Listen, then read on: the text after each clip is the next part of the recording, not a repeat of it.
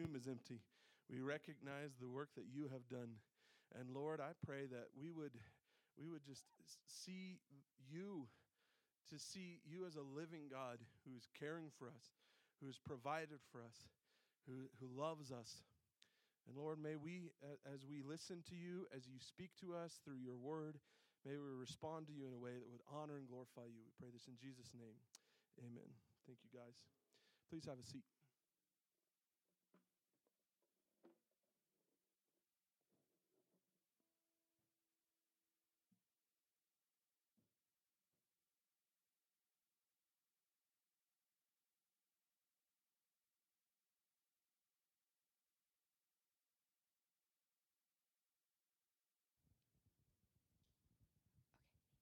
Okay, so today's passage is in Luke 10 25 through 37. Okay. And behold, a certain lawyer stood up and tested him, saying, Teacher, what shall I do to in- inherit eternal life? And he said to him, What is written in the law? What is your reading of it? So he answered and said, You shall love the Lord your God with all your heart, with all your soul, with all your strength, and with all your mind and your neighbors as yourself. And he said to him, You have answered rightly. Do this, and you will live. But he, wanting to justify himself, said to Jesus, And who is my neighbor? Then Jesus answered and said, A certain man went down from Jerusalem to Jericho and fell among thieves, who stripped him of his clothing, wounded him, and departed, leaving him half dead. Now by chance a certain priest came down that road and when he saw him, he passed by on the other side. Likewise, a Levite, when he arrived at the place, came and looked and passed by on the other side. But a certain Samaritan, as he journeyed, came where he was, and when he saw him, he had compassion. So he went to him and bandaged his wounds, pouring on oil and wine. And he set him on his own animal, brought him to an inn, and took care of him. On the next day, when he departed, he took out two denarii, gave them to the innkeeper, and said to him, Take care of him, and whatever more you spend when I come again, I will repay you. So which of these three do you think was neighbor to him who fell among the thieves?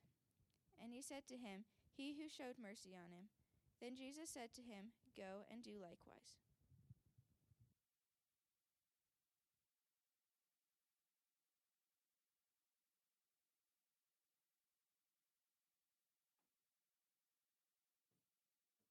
All right. Thank you, Emily. All righty. Before I get going, I want to say the kids can leave. They can head on down to children's church. And here's the here's the really fun part. I don't think I'm going to ever be able to say that without like remembering my first time not doing that. So there we go. Um, excuse me. I do want to say thank you to uh, uh, a couple people. I want to say thank you to Steve, um, to Julie, who's not here, she's not feeling well, and to Emily. Um, since I came here, they have jumped in and put up with me up here on stage. And I do a lot of things wrong up here. And I'm like, here's how I do it. And they're just like, okay. And, and they have a great spirit and a great attitude. So thank you so much, guys, for um, singing with me, playing with me. Uh, it, it, really is a joy of mine to do that. And so, uh, big, big appreciation for you guys. All right, so uh, I do also want to mention. Um, so I'm I'm still very new. I see some new faces out there. I don't know if you're new to the church or if you're just new to me. Um, so this is my third week here. Um, so thank you so much for uh, coming here and seeing uh, our church. Um, where sometimes I even get the name of the church wrong. Um, it's actually funny. So I lived in Buffalo for four years, um, just about four years. So I'd been there two and a half years uh, three years. Last Thanksgiving, uh, we, there was a community event um, that uh, I opened and, and I gave uh, a little bit of an explanation of what was going on. And I said there, I'd lived in Casper most of my life. And I, would mentioned, like, I'd lived in Buffalo for three years. And, and I was like, yeah, here in Casper we do this. And uh, they, they pointed that out to me. So, anyway, I sometimes get the name of the church wrong, um, but we'll figure it out. Hopefully, it, doesn't take me three years to figure out the name of the church and get it right, but here we are. Um, so anyway, if you're if you're new here, um, there's a card in front of you. Uh, hopefully, in the row in front of you, it's just if you could fill that out. There's a box in the back that's for our offering, um, and those those of us that are a part of our church, we want to give back to God and the work that He's doing to grow His kingdom. And so that that box is for our offerings to uh, further God's kingdom. Um, but if you're new here, if you could fill out that card and just drop it in that box on the, your way out, we'd just appreciate a record of your visit, and I'd love to reach out to you. Also, if you go here uh, and I haven't ever met you yet, I'd love to meet you. So um, come catch me after the service. Um, so here we are in the book of Luke. Luke chapter number 10. It's a famous story. It's so famous that we talk about the Good Samaritan, and like our culture talks about Good Samaritans, we have ministries like um, um, Samaritan's Purse and Samaritan Ministries, right? We have we have these things, and so for us, this this word Samaritan, I think for even people who don't go to church or have never read Scripture, um, there's still this idea of a Samaritan. Oh, that's someone who helps somebody, right? That's someone who does good for other people. Uh, that's how we use this word. The Samaritan is the one who helps other people, and so uh, here's the thing: it didn't always mean that. And actually, the story we're reading is where that comes from. And so, we kind of, uh, uh, before we go anywhere else in this book, in this story, I want us to just kind of stop, like clear our minds, right? When I say Samaritan, I don't want you to think of someone who stops and helps people. Now, I know we're going to see that, right? We just read that. We know that's what's going to happen. But for us to actually kind of understand what Jesus is talking about, we kind of have to get that out of our mind a little bit, okay? Because um, we're going to pretend like we're hearing Jesus say this, right? And and we want to understand it the way that people who heard Jesus would have understood it, okay? Does that make sense? Everyone following? So, what is a Samaritan? So, again, in our imagination, because we like to play this game all the time, um, in our imagination, we're Jewish people. We, we're living in the first century. We don't know it's the first century. I don't know what we dated days by back then, but, you know, probably by someone's birthday, you know, and the moon or something. I don't know. I, I didn't live back then, but we're trying. We're imagining, right? So we're going to imagine what it's like.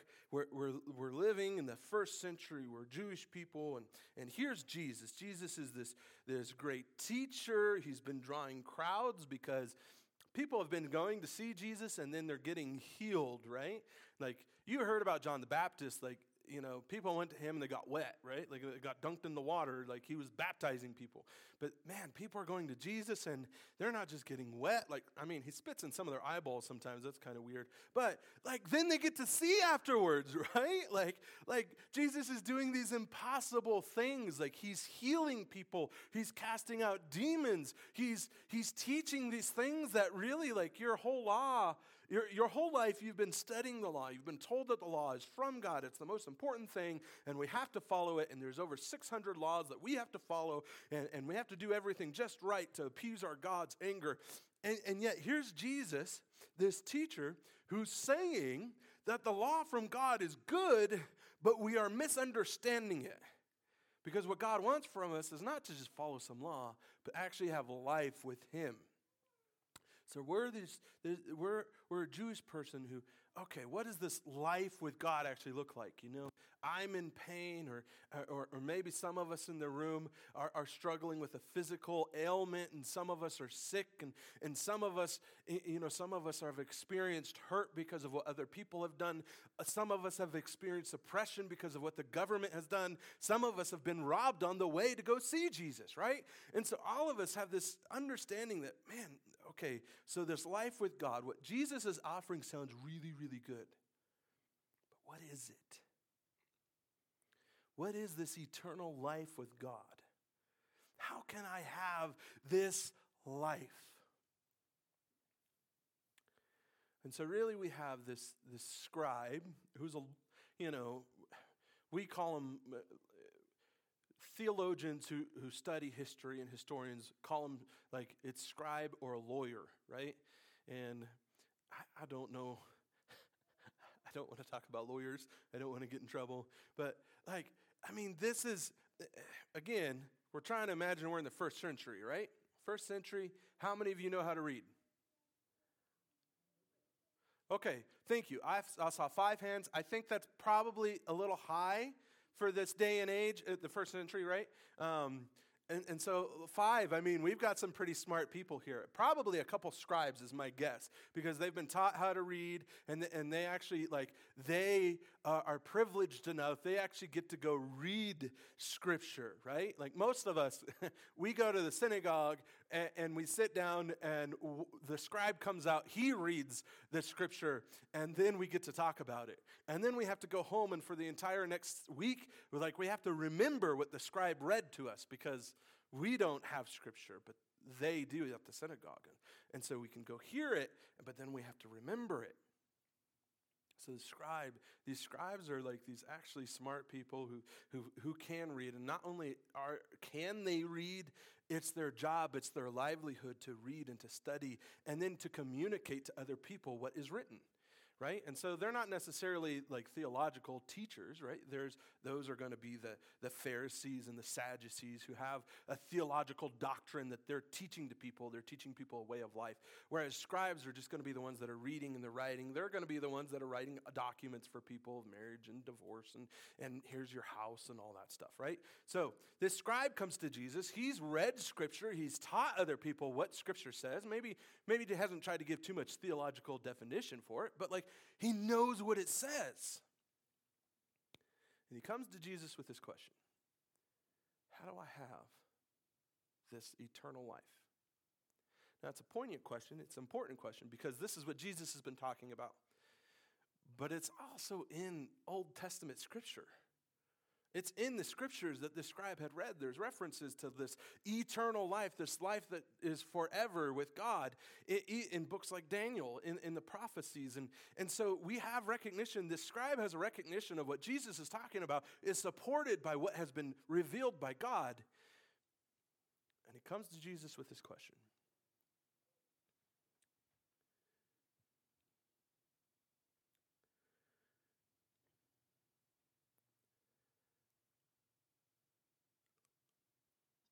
This is a really hard thing to understand. God is okay with you asking him a question. And I'll be honest, I've, I've asked God some hard questions before. And I think probably looking around the room, you guys have asked God some hard questions before too. And, and I think God's okay with that. But there's going to be some differences in our heart when we ask God a question. Because the author of this gospel, the person who's telling this good news, the story, he tells us in verse number, where is it? Verse number 29 But he, wanting to justify himself, said to Jesus, wanting to justify himself. Listen, sometimes we can ask the right question, but we're not really listening for the answer. And there's been times in my life when I've asked God the right question, the hard question. I wasn't listening to the answer. It did not matter to me one bit what God said. It wasn't what I wanted. I was asking a question to make myself feel better about how much or how little I had to do.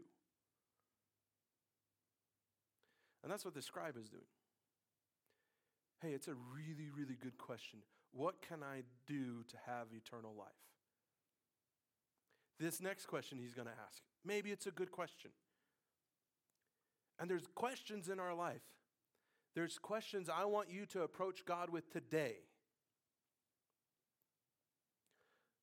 But you have to be willing to listen to his answer. If God is going to speak to you, if God is going to guide you, you have to be willing to listen. And the hard part is, is that the scribe wasn't, he wasn't here to listen. He, he was here to trip Jesus up. He was here to make himself feel better about what he wanted to do. So, scribe asked Jesus, he says, Hey, what's, uh, how do I have eternal life? And Jesus asked him, Okay, you're a scribe. What does the law say? And the scribe gives an amazing answer. Actually, here's the really cool thing about this. Uh, there's other times where scribes ask Jesus, "What's the most important law? Uh, uh, what's the most the most important law in all of Scripture?" And it's the same answer. Like this guy gives the same answer that Jesus gave: to love the Lord your God with all your heart, soul, mind, and strength, and to love your neighbor as yourself. This is what it means to have life. Now, again, I talked about theologians earlier. Um, theologians are, they're a funny lot, right? Um, they like to really argue this, this passage because they're like, okay, so someone asked how they can have life with God, and Jesus' answer was, okay, well, what does the law say? And the law apparently says to love God, love people, right? Okay, is that how we receive life? Is that, is that how I come to God? Because I perfectly and accurately, without fail, love God with all my soul, mind, and heart and strength, and love people just as much as I love myself. Is that how we approach our God? Is Jesus giving a prescription to us for this is how we can have life? Probably not. Again, recognize the scribe wasn't looking for the answer, right? The scribe is trying to trip Jesus up. And Jesus is going to point that out. But let me point this out. Though this may not be how we can approach our God, we recognize that the only way that we can approach our God because we have failed, because we have rebelled against God, we have not loved Him with all of our heart, soul, mind, and strength, and because we have actually not loved other people as much. Because of our pride and, and the pride of our life and the lust of our flesh, we have actually rebelled against God and broken that relationship. And so we can't have this life with God because of our, what we call sin, right? Because of this rebellion, because we've chosen things opposite of our God. And so we can't be with God. We can't have this life with God because of our selfishness. But we also know we can approach our God because of the work that Jesus Christ did. That's why we sing about it. That's why we have weird, gory songs about blood, right? Because we recognize that with the shedding of blood, there can be remission of our sins. Because Jesus Christ took our place on the cross, we can approach our God. We can come before the throne of grace boldly because he has paid the penalty of our sin, right? And so we approach our God because of the work that Jesus did, not because we follow the law. But let me point this out the heart of our God, life with God, is loving God with all of our heart, soul, mind, and strength, and loving other people just as much as He loves them. This is our life with God. It's, Listen, life with God does not begin in heaven. Life, be, life with God begins when we love Him and when we love others the way that He has taught us to love. This is what it means to live with God. This is eternal life when we actually live according to His heart. Not His laws, not all the rules. Listen, those are important, and if we love God, then we'll follow like Him. We'll try to be like him. We'll try to honor him. We'll worship him. But the life that we can have with God is marked by loving God and loving people. So the scribe asks, How can we have this life? Jesus says, What does the law say? Well, this life, it's actually marked by loving God and loving people. So then, our first first note, if you have your, your little, um, by the way, I don't know the, if I ever announced this. There's, there's sermon notes and announcements on the back table and the front table when you enter. But if you're following along in the notes, the first question, the first point we have is a question Who is my neighbor? Now, it's not the first question in the passage, but it's the first one I want us to look at. Who is my neighbor? See, the scribe asked this question. The next thing there I want you to write down is there's su- suspicious motives for asking this, right? The scribe asked trying to justify himself. Like, I, I don't want to get like too into the weeds on, on this, but like, have you guys ever heard the illustration of like you're walking on, along a cliff and here's sin and here's safety in the road, and then like, you know, how close can you get to the edge, right? Like, sometimes, like, I mean, that's that's the heart of this this guy's question, okay? So, okay, I have to love God, okay, I, I do that pretty well, Jesus. And loving neighbors, okay, well, let's be clear.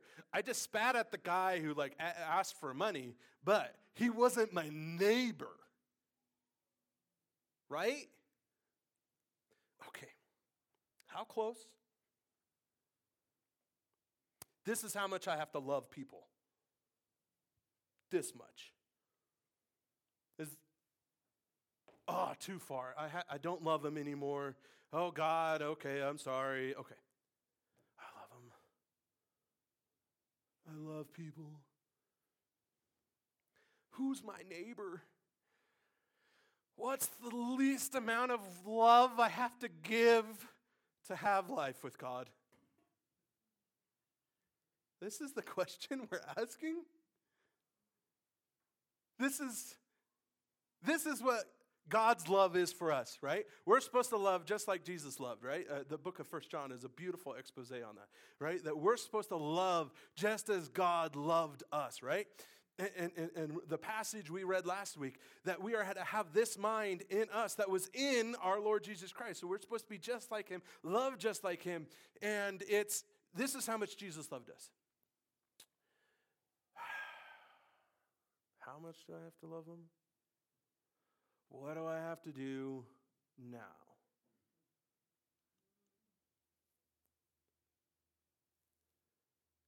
Man, when we're asking ourselves how much is enough, guess what? Sorry, it's the wrong question.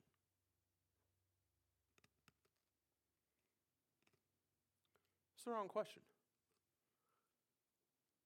It didn't matter what Jesus said. See, sometimes like we're looking for the answer. How much is enough? That's not God's heart. God's heart is f- for people and for our heart. God doesn't want us to just do enough. God wants us to actually love Him and to love our neighbor. So here's a question.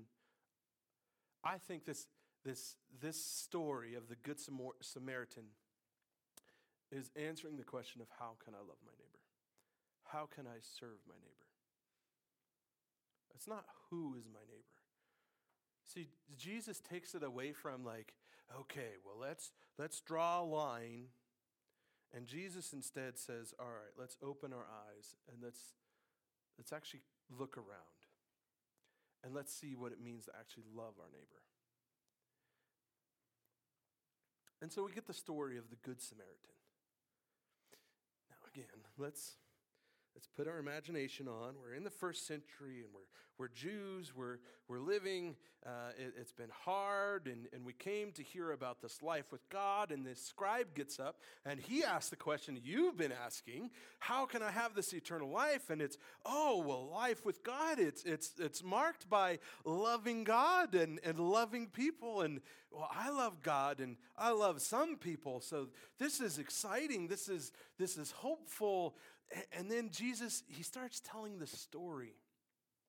You know, and as a Jew, you know, it's been hard, right? The Romans have destroyed and conquered. Well, the Greeks destroyed us, and then and then the Romans destroyed them, and and and then there's been all these riots, and there's been all these like forays of fighting and you know everyone's dying but you know we're just making it we're putting our head down and it doesn't matter how many much taxes we have to pay we're just we're just trying to do our best to live this life right? You know don't make enemies and you'll be fine right? But like man Jesus tells a story about some really, well, it probably, some people think this, this is a story that actually happened, right? Like the man who gets robbed probably has a name that we don't know.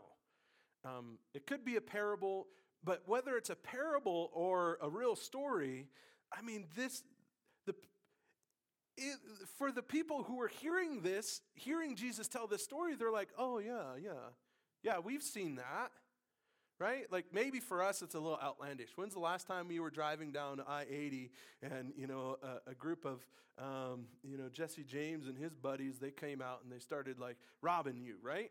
When's the last time that happened to us? Any, no hands on that one? No? Okay. This is, I don't know how common of an occurrence, but like they say that the road from Jer- Jericho to Jerusalem was fraught with terror right? And this is something that happened. This is this is not like a well back in the day this is this probably happened to people there. This man was robbed. So we're trying to imagine this. And the first person that jesus says comes up on the man that was beaten and robbed and left for dead the first person that comes up is a priest. Yes. Yes. It's a hero it's one of the good guys, right? Hey, hey, you know, like this is this is the guy. A priest is one who brings man's petitions to God. He's one that brings our heart and our desires to God. He's one who intercedes for us. He's one who offers sacrifices for us. This is one like literally that that should be like communing and talking with God. This is one that has given and devoted his life to God. This is a priest. This is one of the, the religious elites of the day. And surely uh, the priest is going to come up on this man and be like, ah, let me help. Priest is, eh, I'm going to stay over here. He's over there, I'm over here. Go about my day. okay. How many of you, like, just being honest, you've been walking downtown or you've been walking in the street or maybe you're at Walmart and you see someone walking towards you and you fake check your phone. Oh, I felt the buzz. Break eye contact, move away. Am I the only one who's done that? We raising hands today? Okay. Yeah, I mean, let's just pretend it's not even happening. Oh, that you know, it's not my job to go over there and help him. I mean, if anyone's job, it might have been the priest, right? Like, uh, you know, they, they were kind of the ones that were also the doctors. If you go check the law, right? They're the ones that check the boils and the skin diseases. And like if you're sick, like they would be like, hey, go quarantine. Or I mean, they'd say unclean, right? Like, I mean, they use different verbiage. But I mean, they were the doctors of the day. And, and they would go and they would uh, give people, I mean, we say anoint with oil, but like, I mean, we read in the passage, like they, they use oil to like help fix wounds, right? Like, I mean, keep it, you know, moisturized. And, and so like, I mean, they're the doctors of the day. And here Here's a doctor going by a sick person. He's just like, oh, it's not my job.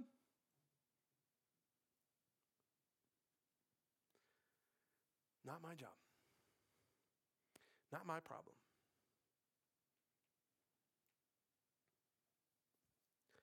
Okay. Still like priests. Not trying to rag on them too bad, you know. Um, kind of sucks. You know, I, I, still have to go to the temple to offer my sacrifices. You know, we're imagining the first century, right? Okay, so the first hero of the story obviously wasn't the hero. Okay, that's that. Okay. Maybe the next hero, because the next one's a Levite, which I mean, is pretty close. Okay. Let's, let's try to give some distinction because we recognize that the, the Levites, this tribe of people, they're the ones that were the priests. Not all of them were priests. Like, okay, so maybe the priest, it wasn't his job. Maybe his job was to, you know, offer the sacrifices. Or maybe he's just the, temp- the showbread guy. Like, he just goes and moves the bread in the, in the temple, right? Like, that's his job, okay? So maybe he's not the doctor. But now this Levite, I mean, well, he's not a priest, so I mean, what else is there? Well, he's got to be one of the, he, he's got to be the doctor, right? This is the doctor. He's going along. It's his job and here's the thing about him. Maybe he's so curious because he is a doctor. He's like coming up and he's just like, broken toe, broken face, broken rib. Whew, tough for him. And he moves on. It says he went and he saw him, he looked at him, and then he moved on.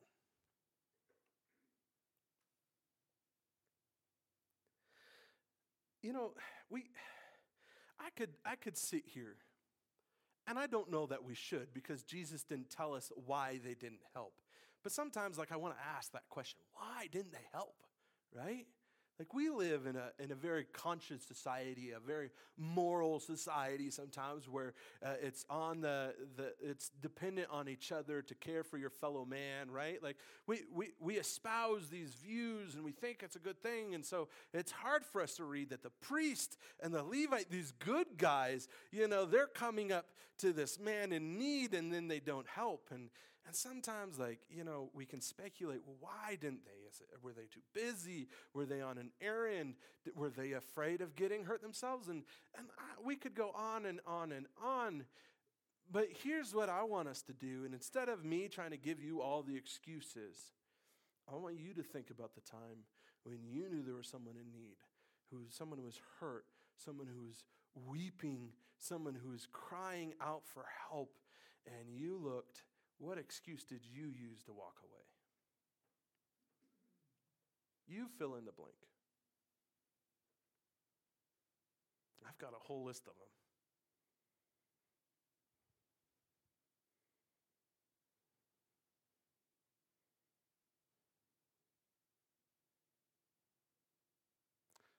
You guys didn't help. They had too many excuses.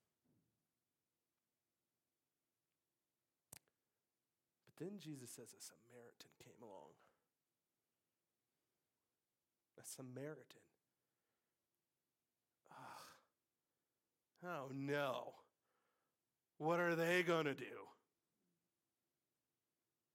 Like the Samaritans, okay, so I'm a Jew. I'm not, we're imagining, right? I'm a Jew. I follow the law. God has spoken, and we do what He tells us to do. And those Samaritans, you know, they they were from the, the, the Jews that didn't stay faithful to God. When they got carried away captive, they got married to Assyrians and, and Greeks and all the other, you know, mishmash of different people. And they're not pure. They're not really Jews. They're, they're half breeds. They're, they're Samaritans. And, and not only are they half breeds, they've made up a whole bunch of rules and laws that don't even follow the, the Septuagint. They don't even follow the Torah. They don't even follow what God has said. And, and they're making making up all kinds of stuff. Well, we can worship over here where this cow was made by one of your kings. And, and you're just like, what? And so, like these half breeds who've taken what was good and wonderful given to you by God, they've distorted it, they've spat on it, they've rubbed it in the dirt, and they've made it evil. Man, those Samaritans are disgusting. I mean, there are not to get too pointed, I mean, they're the nation's neighbors, right? Like they live right next to, like, I mean, literally, Israel surrounds them, right? Like we would have to go all the way around to get to the other side of Israel rather than going through their land, right? And so, like, they're, they're taboo, they're outsiders, they're disgusting. Listen, maybe they're not the bad guys, right? We got the good guys, the priests and the Levites. They're the good guys. And, and we know who the bad guys are. They're the Romans, right? Like those guys are really bad, right? And so maybe the Samaritans aren't bad. They're just the ugly, right? The good, the bad, and the ugly, right? They're gross. They're what we don't like.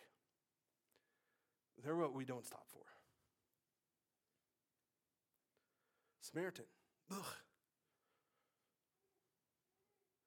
Maybe next time you say the word Samaritan, just say, Ugh. I mean, that's the, it's a physical repulsion we're looking for, right? Samaritan, ugh. Gross. It's the Samaritan who comes along. And he sees the man who's robbed. And he's the one that stops. What's the big difference? What is the big difference between the priest and the Levite and the Samaritan?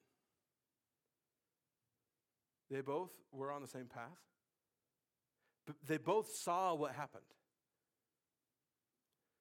but only one of them did something. And listen, when we're asking these questions, when we're, when we're coming to God, and when we're asking what, we, what do we have to do, listen, you can come and you can see what needs done. But you actually have to do it. Christians are not those who don't do. Love is an action, love is something we do. God loved us so much, He gave. What did He give? His own life. You say you love. Where's the action?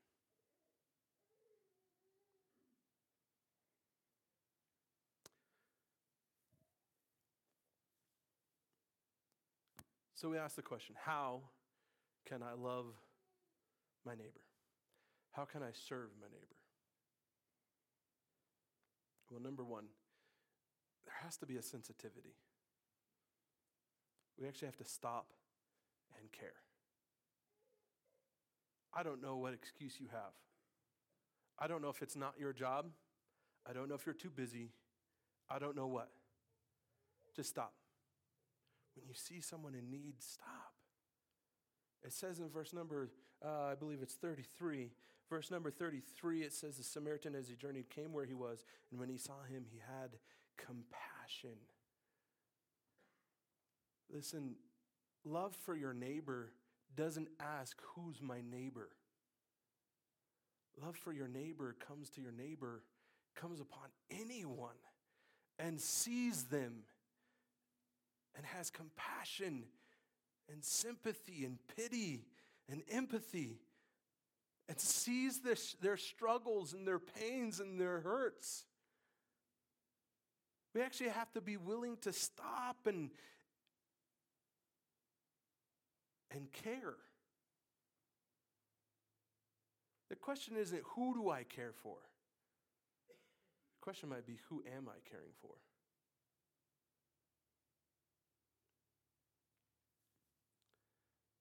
We have to have a sensitivity, but we also have to sacrifice. We have to sacrifice. We have to spend our time, our energy, and even our money to serve our neighbors. What did it cost the Samaritan? I mean, let's think about it. He has to stop. He's, he's going to a destination, he has to stop. He has to inconvenience himself. He has to he has to get down in the dirt.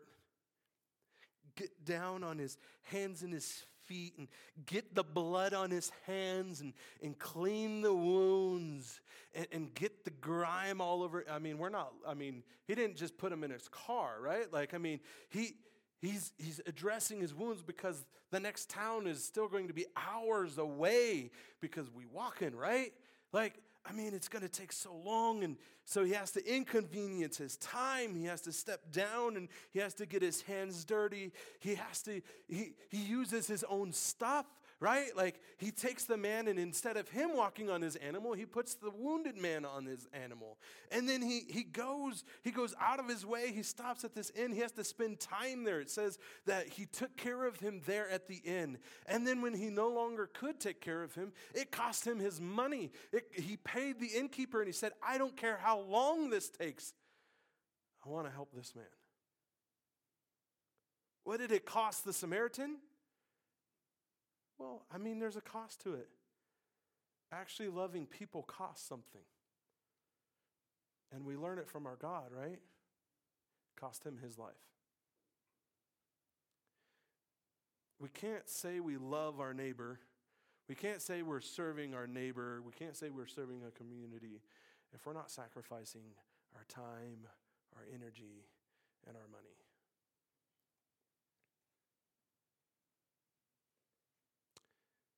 Lastly, I want to say this How do we serve our community?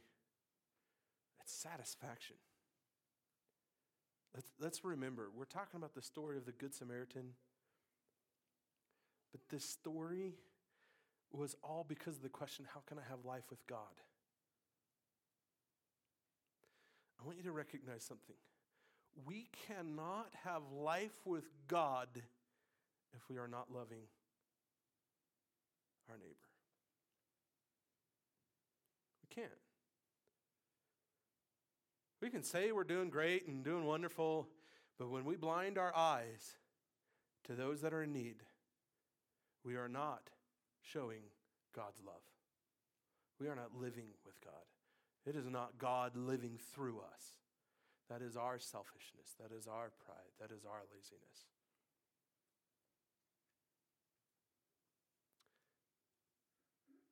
Serving our community, serving neighbors, serving each other, that brings satisfaction because that's, that's God living through us.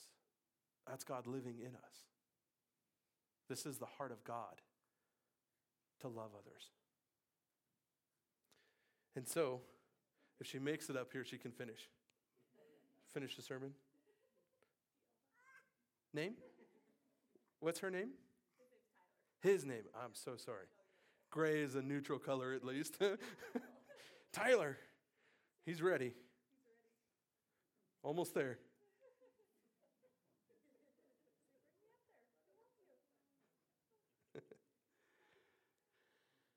I have one question for us this week, and it's, it, it, you know, I think I have it written on, on the sheet. How can I see and care for people, that, uh, the people around me, the way that God does? And, this is a personal question for each of us. This is for you to ask, not on Sunday. I want you to ask it on Sunday too. But this is a question we need to be asking when we see someone in need. Am I going to love this person like Jesus loves them? Am I going to serve them like Jesus would serve them? Am I going to be the hands and feet of God in this moment, serving this person? We need to ask this in the hard moments. We need to ask this in the easy moments. We need to ask this and be prepared for when the hard moment comes. But it's also a question we as a, as a church need to be asking. You see, if we if we threw up, can we throw up the the um, I don't know if we can the yeah, Living Hope Church. That first word on there is serve. We want to actually have the love of Jesus pouring through our church. We want to love our community. We want to care for them and serve them the way that Jesus did. We want to do that for each other. We want to do that for, listen, it's, the, the question isn't who is my neighbor, it's wherever I go, am I sharing the love of God? Wherever I go, am I sharing the love of God? Let me pray as the worship team comes. Lord, we love you so much, and we're thankful um, that you do not allow us uh, to stay in the wrong question, but you, you lead us and you guide us uh, to see your heart. And so, Lord, I pray that as we come to you today, as, as we, we've heard you speak, these, this is your story, these are your words to us. Lord, I pray that we would not um, find excuses, that we would not allow the excuses to keep us from loving others the way that you have loved. And we pray that we would lay down and sacrifice everything before you, and that the life that we experience with you serving would be a life of contentment and joy and peace. We pray all this in Jesus' name. Amen. I ask you to stand with us as we sing. Uh, you know, this is a time of